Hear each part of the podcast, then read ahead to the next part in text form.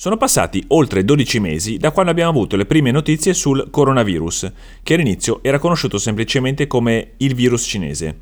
Un anno è un intervallo di tempo abbastanza ampio da permettere sia di avere le idee più chiare sulle origini del contagio, in parte scagionando i pangolini ma non i pipistrelli, sia per rispondere a una fra le domande più ricorrenti quando si parla della Covid-19, soprattutto fra la gente comune, soprattutto fra i cosiddetti negazionisti.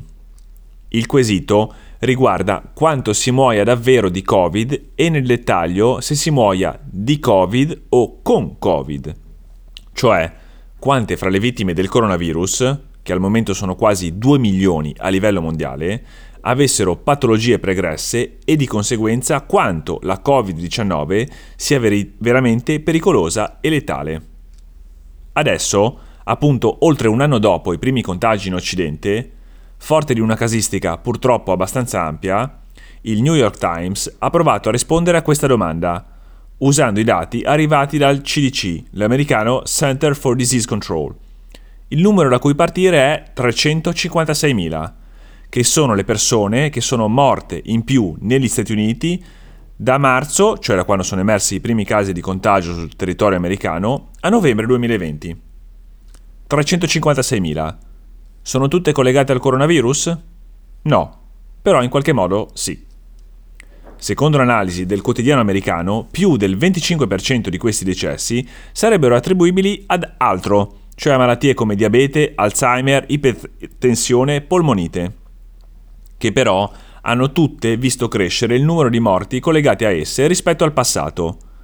Il diabete del 15%, l'Alzheimer del 12%, l'ipertensione e la polmonite dell'11% ciascuna. Perché? Soprattutto, che c'entra il coronavirus? C'entra, come sul secolo XIX ho spiegato lo scorso marzo, anche aiutato dal dottor Giovanni Mazzarello, braccio destro di Bassetti al San Martino. Uno dei problemi provocati dalla Covid-19 è che manda gli ospedali in sofferenza, con i medici che non riescono a curare tutti, con i posti letti che mancano, con i respiratori polmonari e le terapie intensive occupati dalle persone colpite dal coronavirus e inaccessibili per gli altri malati, che però non spariscono e in certi casi anche muoiono. Non è solo questo, come sul New York Times ha spiegato piuttosto chiaramente la giornalista Denise Lu. In linea generale, è assolutamente possibile che molte persone, seppur malate, abbiano scelto di evitare gli ospedali per timore del contagio, chiedendo soccorso, chiedendo aiuto, quando ormai era troppo tardi per essere salvate. Così come è, è altamente probabile che il contagio abbia contribuito ad aggravare eventuali patologie preesistenti. Inoltre, in un paese come gli Stati Uniti, dove gran parte della sanità è a pagamento, L'attuale situazione di crisi economica potrebbe aver costretto molti, rimasti senza lavoro e senza reddito, letteralmente a scegliere se comprare da mangiare o comprare le medicine e spendere per seguire le terapie. Quelle necessarie per sopravvivere, si intende. Alcuni esempi sono più facili di altri da capire. È il caso dell'Alzheimer. Anche negli Stati Uniti il coronavirus ha colpito tantissimo nelle case di riposo, dove si concentrano molte persone affette da questo disturbo. È probabile che i decessi siano legati anche a questo, all'isolamento cui queste strutture sono state costrette, all'impossibilità di proseguire i trattamenti necessari a questi pazienti. È soprattutto il caso delle polmoniti, che fra la primavera e l'estate potrebbero essere state classificate come tali, anche se non lo erano. Non tutte almeno.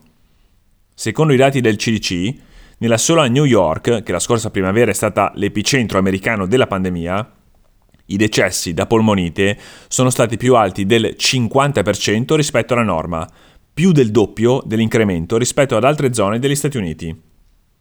Adesso, appunto oltre un anno dopo i primi contagi in Occidente, medici e infermieri sono più bravi sia a curare sia a individuare la Covid-19.